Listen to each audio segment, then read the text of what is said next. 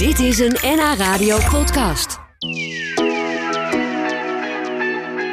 Noord-Holland maakt zich op voor de komst van vele, vele vluchtelingen uit Oekraïne.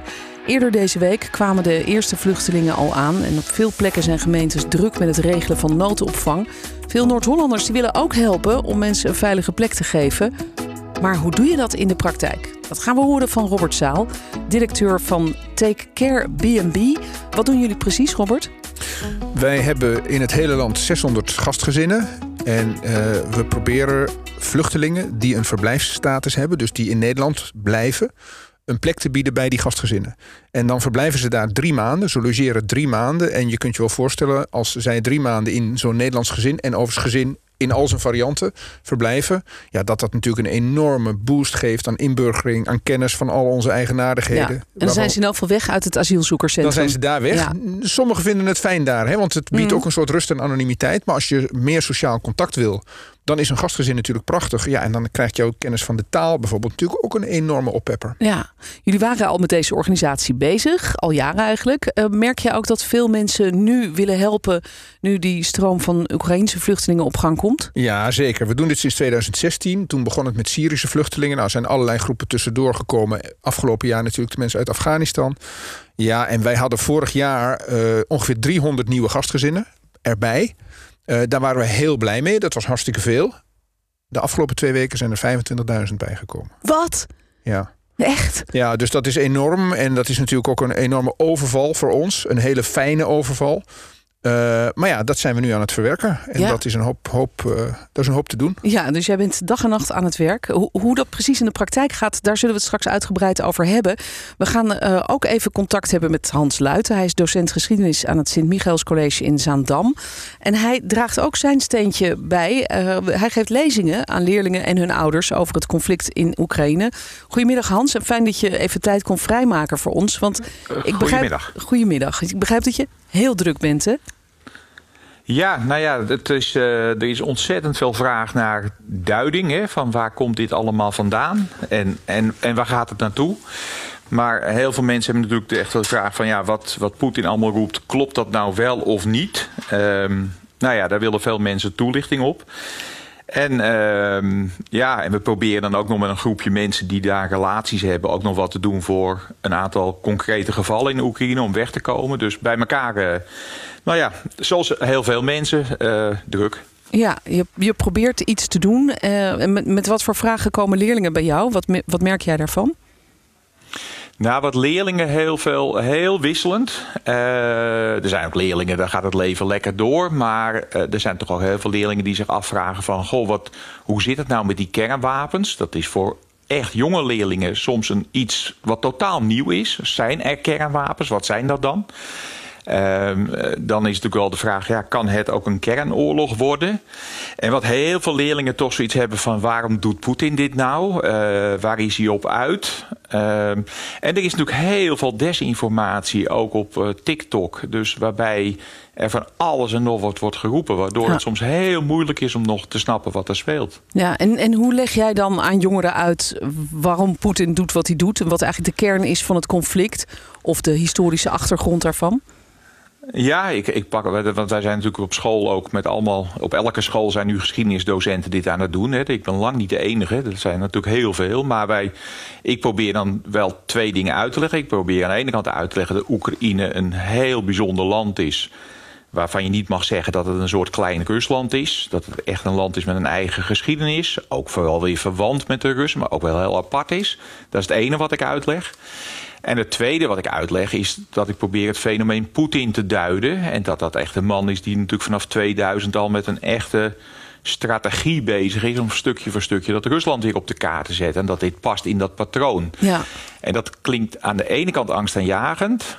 Aan de andere kant geeft het soms ook wel weer een soort rust van... het komt dus niet uit de lucht vallen. Het is niet een gril van een zieke gek. Nee, hier zit, wel een soort uh, nou ja, consistente lijn zeg maar in. Ja, het is een masterplan wat wordt uitgevoerd eigenlijk. Uh, maar voor ons komt het natuurlijk wel allemaal heel schokkend over. Want wij kenden dat plan niet. En, uh, en, en nu opeens zien we gruwelijke beelden komen uit, uh, uit Oekraïne. Die oorlog is echt niets ontziend eigenlijk als je ziet wat er allemaal gebeurt. He, burgers die slachtoffer worden, een kinderziekenhuis dat gebombardeerd wordt. Jij hebt veel kennis van het gebied, je bent er veel geweest, je bent een boek erover aan het schrijven. Had jij ooit met alle kennis die jij hebt kunnen bedenken dat het daar zo zou gaan?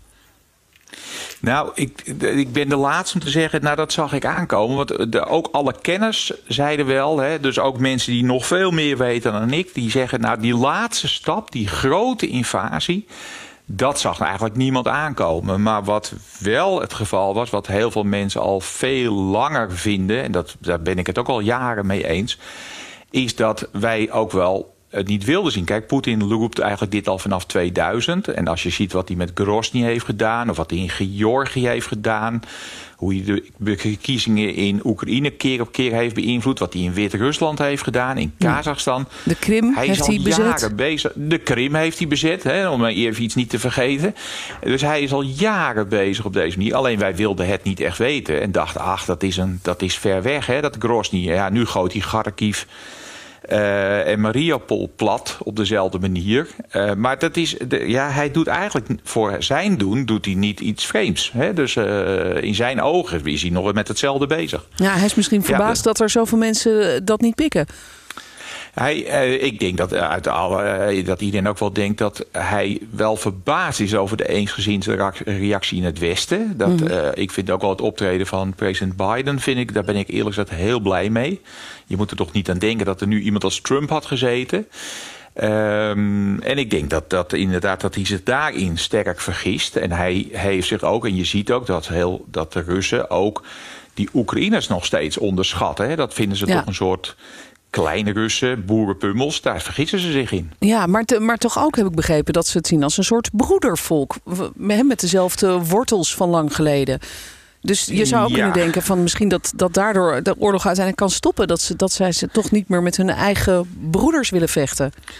Ja, kijk, de, Poetin zal nooit kunnen verkopen aan zijn volk als hij, Poet, als hij Kiev platgooit. Als de heilige stad waar de Russen ook van afstammen. Maar het is, het is een beetje een familie waarbij, de een, waarbij een kind uit huis wil, zou je kunnen zeggen. Of, of een broer uit huis wil en de andere broer zegt: ja, ik, hou, ik hou zoveel van jou, ik dwing jou om bij mij op schoot te blijven zitten. Ja, En, en, dat is een eh, mooie vergelijking die jij ook aan de, aan de leerlingen eigenlijk uh, voorschotelt. Ja. Dat, is, dat, dat maakt het wat uh, visueler, denk ik zo, voor de jongeren die, die niet goed kunnen begrijpen wat er nu allemaal aan de hand is eigenlijk. Ja, kijk, geen enkele Oekraïner zal ontkennen dat ze, dat ze ooit ergens in het jaar duizend een heel veel gemeenschappelijke achtergrond. Dat zal geen Oekraïner ontkennen. Dat zullen mm die noemen ook Russen ook een bevriend volk, absoluut. En hun talen lijken op elkaar, maar het zijn wel twee verschillende talen. Ja. En, en twee verschillende landen.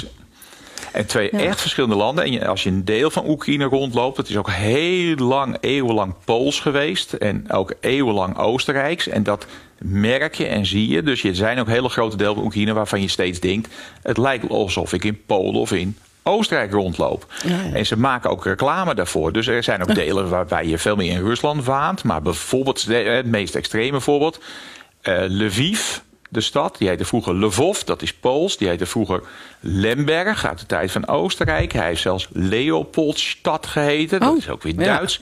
Dus die hebben alle plaatsnamen in Oekraïne, eh, zeker in het Westen, hebben vier verschillende namen.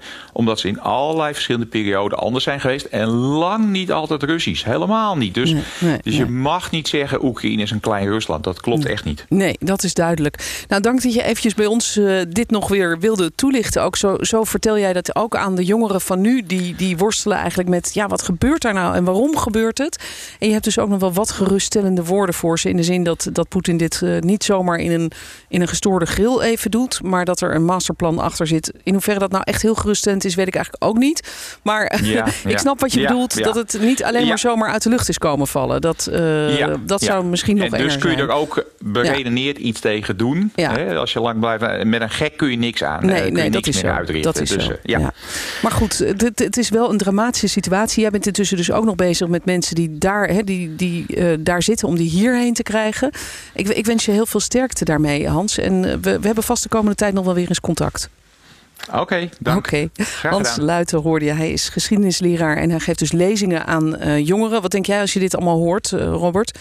Nou ja, hartstikke goed dat hij het doet. Uh, hij zegt natuurlijk, ja, ik ben gelukkig niet de enige. Ik, ik denk inderdaad dat het belangrijk is om, om te vertellen waar het vandaan komt. En met name dat aspect van die kernwapens, ja. waar hij net even mee begon. Ja, dat snap ik heel goed. Ja, Want dat, is natuurlijk een heel nieuw fenomeen Zeker. voor jonge mensen. Ja, en voor ons ook beangstigend trouwens, voor iedereen. Ja. Uh, ik praat zo nog even verder met jou, Robert. Uh, Robert Zaal zit hier in de studio. En dan gaan we het hebben over zijn organisatie Take Care BNB, die gastgezinnen zoekt voor vluchtelingen. Ik praat nog even verder met Robert Zaal. Die zit hier nog, directeur van Take Care BNB. Dat is een organisatie die gastgezinnen en vluchtelingen aan elkaar koppelt. En dat doen jullie niet alleen nu, Robert, voor de Oekraïnse vluchtelingen, maar ook daarvoor al voor bijvoorbeeld de Syriërs Ja. die door oorlog ontvlucht waren. Maar je vertelde net dat sinds de oorlog in Oekraïne er in een paar weken tijd 25.000 gastgezinnen bijgekomen zijn. Ja. Dat is ongelooflijk. Ja, dat is ongelooflijk. En, en ik moet wel zeggen, dat een groot deel, tweede deel, heeft zich rechtstreeks bij, ongemeld, bij ons gemeld. Maar er zijn ook andere hele grote initiatieven die inmiddels ook hun gastgezinnen bij ons hebben ondergebracht, laat ik het zo zeggen. Ja, en, en zijn het vooral gezinnen inderdaad die zich aanmelden? Of, of zijn het ook bijvoorbeeld mensen van wie de kinderen uit huis zijn... die zeggen, ja, nu hebben we opeens drie slaapkamers over? Ja, kijk, als wij, als wij zeggen, wij spreken van gasten en gastgezinnen. Gasten zijn de vluchtelingen, gastgezinnen zijn er in alle soorten en maten. Dus, dus eenpersoonshuishoudens, inderdaad empty nesters, zoals ze heten. Maar ook mensen die eh, zeg maar even stellen met een driekamerappartement... en die zeggen, nou, wij hebben een, eh, een kamer vrijgemaakt. We hebben een voorbeeld gehad van een binnenschipper... die eh, zich ingeschreven had en zei van... ja, maar kunnen die mensen ook bij mij op het schip? Nou, Oh, ja. ja. dat kan. Ja. Ja. Slim. Er zijn ja. Heel veel varianten. Ja, en dan wat voor eisen moet je voldoen als je zegt... nou, ik wil wel iemand of misschien zelfs een heel gezin opnemen in ons Ja. huis. Ja, wat, wat- moet je hebben? Of, Eigenlijk proberen wij het, de, de, om mee te beginnen zeggen we maar een warm hart en een koel hoofd. Met dat warme hart, dat spreekt voor zich. Hè? Ontferm je over deze mensen, bied ze een schouder. Je bent geen hulpverlener, maar, maar hè, doe alsof het vrienden van je zijn. Doe wat je dan zou doen. Ehm, het koele hoofd is, denk goed na over wat je te wachten staat. Dat wil niet zeggen, doe het vooral niet. Doe het vooral wel. Ja, doe het. Maar denk heel goed na over wat het betekent om langere tijd, en we weten niet precies hoe lang, het kan om weken en misschien wel maanden gaan, iemand in jouw huis te hebben. Of een gezin, hè, een moeder met twee kinderen in jouw huis te hebben. En probeer dus. En misschien mensen die ook een, een trauma hebben. Oh ja, zeker. Ja, zeker. Er komen nachtmerries bij. Die mensen zijn boos, die zijn bang, die zijn verdrietig, die zijn gefrustreerd, die zijn woedend. Al die dingen. En je moet bij wijze van spreken gewoon je ogen dicht doen en eens even gaan denken en jezelf dwingen een kwartier lang. Hoe is het als deze mensen hier bij mij zouden wonen? En dan moet je je afvragen: heb ik een kamer beschikbaar voor hun? Kan ik ze privacy bieden? Nog los van je eigen privacy. Zij hebben ook behoefte aan privacy. Ja, dus het moet een kamer zijn waar jij niet voortdurend moet zijn... omdat daar nou eenmaal je kleren ook Ja, in de kast precies. hangen. Dan Of moet je omdat echt- jouw computer daar ja, staat. dan moet je echt even die kleren eruit halen, zodat je daar maar één keer in de week naartoe hoeft te gaan. Dus je hebt aan de ene kant, laat ik zeggen, de mentale kant. Daar doelde jij net op. Mensen zijn, eh, ja, zitten in een ontzettend ingewikkelde situatie. Ik zal even een heel dramatisch voorbeeld noemen. Eh, hou je vast, lieve mensen. Als je een moeder met twee kindertjes in huis hebt... die de afspraak met hun vader, man hebben... om elke avond om zeven uur te bellen... en ineens krijgen ze hem niet meer te pakken... en om acht uur ook niet en om negen uur ook niet... nou, probeer je even in te denken wat dat betekent Ja. voor hun... maar dus ook voor jou als, als gastgezin. Dus dat is zeg maar de mentale kant. Ik Bereid krijg er helemaal kippenvel van, van die Ja, situatie. ja, ik probeer ik dat zo voor ik te heb- stellen. Het is niet de eerste keer dat ik het voorbeeld gebruik, maar ik krijg er ook elke keer, keer kippenvel van. En de andere kant is de praktische kant. Privacy, eh, afspraken over hoe laat het licht uitgaat. Eh, wie wanneer kookt. Kook je samen, kook je niet samen. Krijgt de gast een sleutel. Er Ja, zijn zoveel maar, maar praktische ook aspecten. financieel bijvoorbeeld. Eh, staat er een vergoeding tegenover? Nou, er staat of geen dat gewoon vergoeding tegenover. eh, Nee. gratis en om niet? Dus Ja. je moet ook daar geld voor hebben om dat te kunnen betalen. En eigenlijk is een belangrijk, eh, wat we zeggen van denk goed na of je dit in je eentje aan kan. Zowel praktisch als financieel. En als je nou denkt, hmm, is toch wel lastig, maak een kringetje. Doe het met je buren, doe het met je broer, je zus, je familie, doe het met je vrienden. Bedoel je dat, dat die eh, vluchtelingen dan eh, een beetje verplaatsen? Een Ja, weekje hier, ja, een weekje daar. ja. Wees- Maar vinden ze dat, is dat niet heel lastig? Dat ze elke keer weer opnieuw... niet. Maar niet, niet iedereen heeft bij wijze van spreken een compleet appartement beschikbaar. Dus als jij een van jouw slaapkamers ontruimt en je doet dat... misschien vind je dat over vier weken wel genoeg. Dat klinkt heel onaardig, maar ja... niets menselijks is ons vreemd. Ja, ja. En op het moment dat je dan de afspraak hebt met jouw gasten van... hé, hey, maar er is een oplossing, want twee straten verderop wonen goede vrienden van me... en daar kan je gewoon lekker de komende maand terecht. En we helpen je natuurlijk met verhuizen. Weet je, dan, dan maak je het een duurzame oplossing. Ja, en hoe zorgen jullie als organisatie ervoor dat het ook echt een veilige plek is waar mensen terechtkomen? Want het zijn nu natuurlijk heel veel vrouwen zonder hun man, want die is nog in Oekraïne om te vechten. Ja. Soms kinderen daarbij. Ja. Hoe voorkom je dat er eh, misbruik van gemaakt wordt? Ja, het is een hele kwetsbare groep. Hè, wat wij doen, wij hebben alle mensen schrijven zich bij ons in. Dan weten we al heel veel van de gastgezinnen die zich bij ons inschrijven. En vervolgens wordt iedereen gebeld. Dat noemen we een screeningsgesprek, een kennismakingsgesprek. Daarin geven we informatie over wat het betekent. Ik geef daar net wat voorbeelden van. Maar we vragen ook een aantal dingen. Hoe lang kan je mensen hebben? Wil je ook een cavia hè, of een huisdier? Alleen een vrouw of ook kinderen? Misschien ook een man? Tot hoe lang doe je dat? En een hele belangrijke vraag: ben je bereid een VOG aan te vragen? De verklaring omtrent gedrag is Precies. dat, hè? Ja. En als je dan zegt, nou dat doe ik niet, dan verklaren we je meteen ongeschikt. Oh, oké. Want goed. dat ja. moet gewoon gebeuren. En als je dat doet, nou hartstikke goed, dan helpen we je om dat te doen. Hè, Daar hebben we allemaal hele slimme oplossingen voor. Ehm, en dan kom je in een hele grote kaartenbak, een digitale kaartenbak. En dan gaan we in een later stadium, als we ook weten wie de vluchtelingen zijn, want dat weten Mhm. we nu nog niet, gaan we mensen aan elkaar koppelen. Hè, want je gaat natuurlijk niet als een gastgezin heeft gezegd: we hebben plek voor twee, dan moet je er niet vier mensen naartoe sturen. Nee, dus we nee. gaan dat soort matches maken. Dat is ons vak. Hè. Dat doen we nou juist al zes jaar.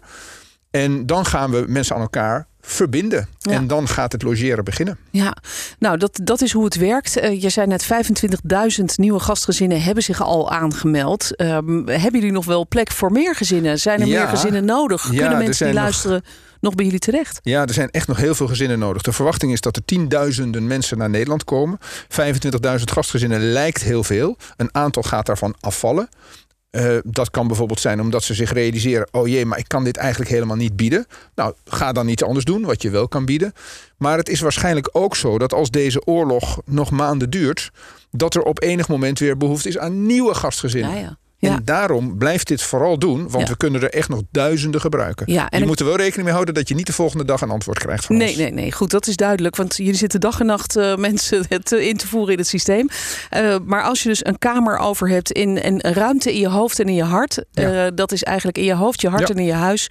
Dan kun je je aanmelden bij Take Care B&B. Dankjewel Robert Zaal dat je was om, hier was om daarover te vertellen. Fijn dat ik hier kon zijn, dankjewel.